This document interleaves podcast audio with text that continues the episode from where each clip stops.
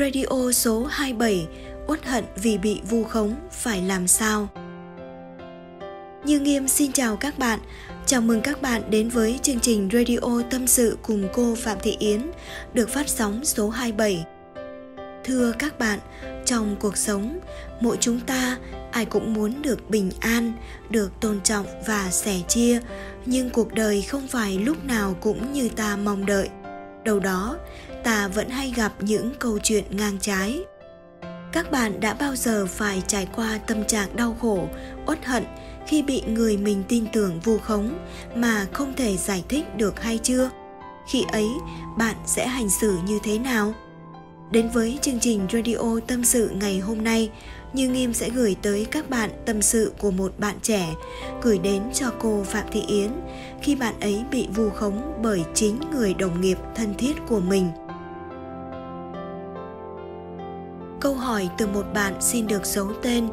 Cháu chào cô, năm nay cháu 23 tuổi, cháu mới đi làm ở một cơ quan. Khi cháu mới vào làm, cháu được một anh lớn tuổi giúp đỡ cháu rất nhiệt tình. Cháu rất biết ơn anh ấy. Sau đó, một anh khác lớn hơn cháu 2 tuổi làm cùng với cháu. Cả ba người chúng cháu cùng chơi với nhau. Có lúc cháu đi chơi riêng, ăn uống với anh hơn cháu 2 tuổi. Gần đây, anh lớn tuổi nói với mọi người ở cơ quan là cháu ngủ với anh lớn hơn 2 tuổi kia. Mọi người ở công ty bàn tán khiến cháu rất xấu hổ và khó chịu. Cháu có đến hỏi anh lớn tuổi, sao anh lại nói thế? Thì anh ấy bảo rằng anh kia nói lại với anh như vậy. Còn anh lớn hơn cháu 2 tuổi kia thì luôn tránh mặt cháu. Cháu rất ấm ức đau khổ cô ạ. À Cô ơi, cô cho cháu lời khuyên với, bây giờ cháu phải làm thế nào ạ? À? Thưa các bạn, khi bị vu oan giá họa, người ta thường cảm thấy phẫn uất, thống khổ.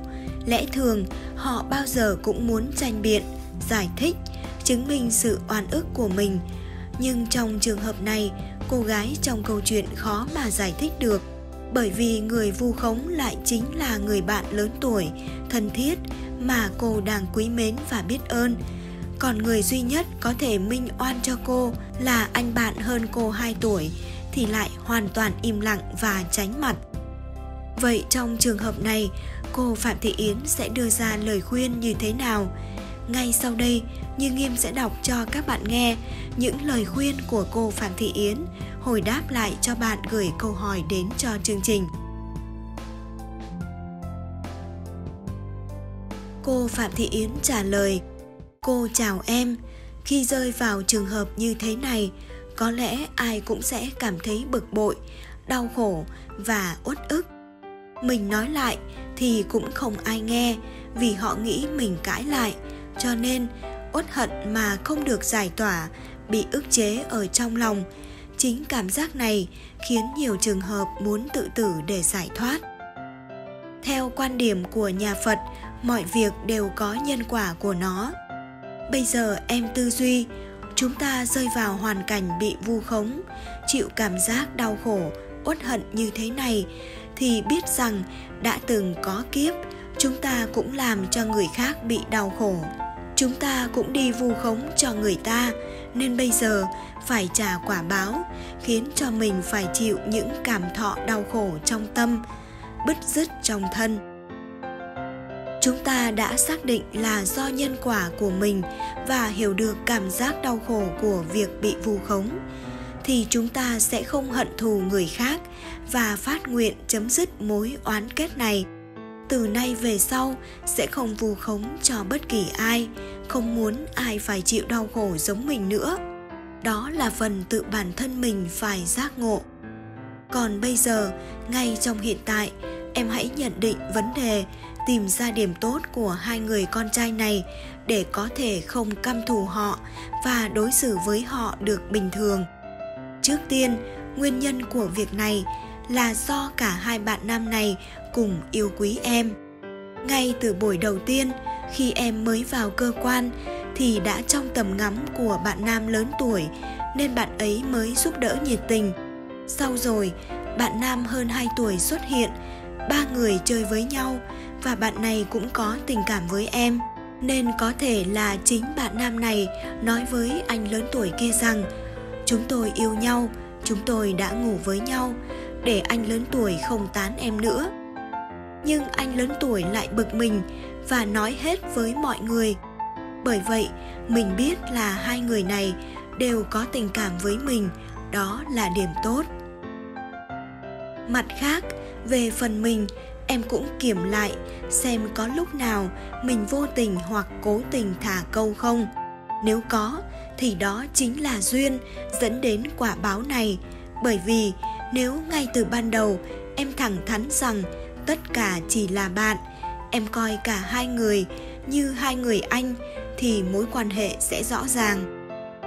Đôi khi, con gái có những kiêu xa muốn nhiều người đến với mình mà quên đi mối nguy hiểm rằng ở đời thường có câu không ăn được thì đạp đổ hiểu được như vậy, em sẽ không giận hai người kia nữa bây giờ là thời đại công nghệ thông tin, nên em có thể lên facebook của mình viết mấy lời nhắn gửi.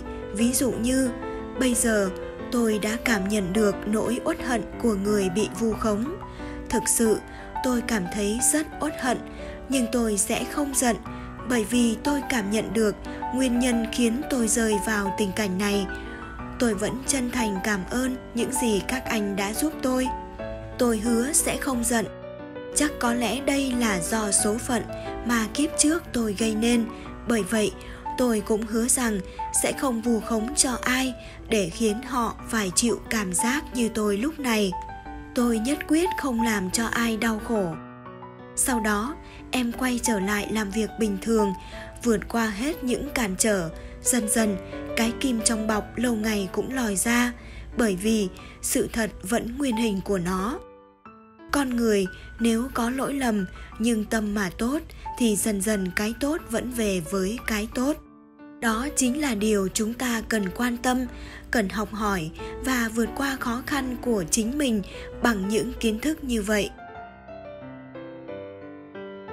Thưa các bạn, mọi việc diễn ra xung quanh chúng ta đều có nguyên nhân của nó điều quan trọng là khi gặp những việc bất như ý, chúng ta biết cách tư duy theo nhân quả, nhìn lại chính những suy nghĩ, hành động của bản thân và mở lòng để thấy được những điểm tốt, điểm đáng quý của người khác.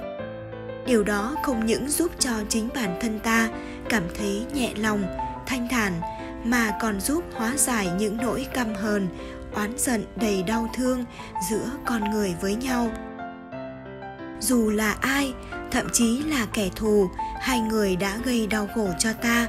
Nếu chúng ta thực sự cố gắng trao yêu thương, cũng vẫn sẽ thấy được những điều tốt, đáng quý nơi họ. Khi cuộc sống toàn là tình thương yêu, sự thấu hiểu như vậy, thì chắc chắn hạnh phúc sẽ mỉm cười cùng chúng ta. Như nghiêm hy vọng rằng câu trả lời của cô phạm thị yến sẽ giúp bạn nữ gửi câu hỏi đến cho chương trình. Biết cách ứng xử với tình huống hiện tại để giải tỏa được nỗi uất hận trong lòng. Chúc bạn sẽ luôn có được những người bạn tốt và cuộc sống an vui hạnh phúc. Chương trình Radio Tâm sự cùng cô Phạm Thị Yến số 27 xin được dừng lại tại đây. Nếu các bạn có những vướng mắc hay bế tắc gì trong cuộc sống, muốn tìm một người để chia sẻ thì có thể gửi câu hỏi đến cô Phạm Thị Yến bằng cách chia sẻ lên nhóm Facebook Tâm sự cùng cô Phạm Thị Yến, Tâm chiếu hoàn quán, hoặc nhắn tin trực tiếp vào fanpage Phạm Thị Yến, Tâm chiếu hoàn quán. Số phát sóng thứ 28 của chương trình Radio Tâm sự cùng cô Phạm Thị Yến sẽ sớm quay trở lại vào lúc 22 giờ tối thứ bảy tuần tiếp theo. Như Nghiêm xin cảm ơn quý vị và các bạn đã chú ý lắng nghe. Xin chào và hẹn gặp lại các bạn.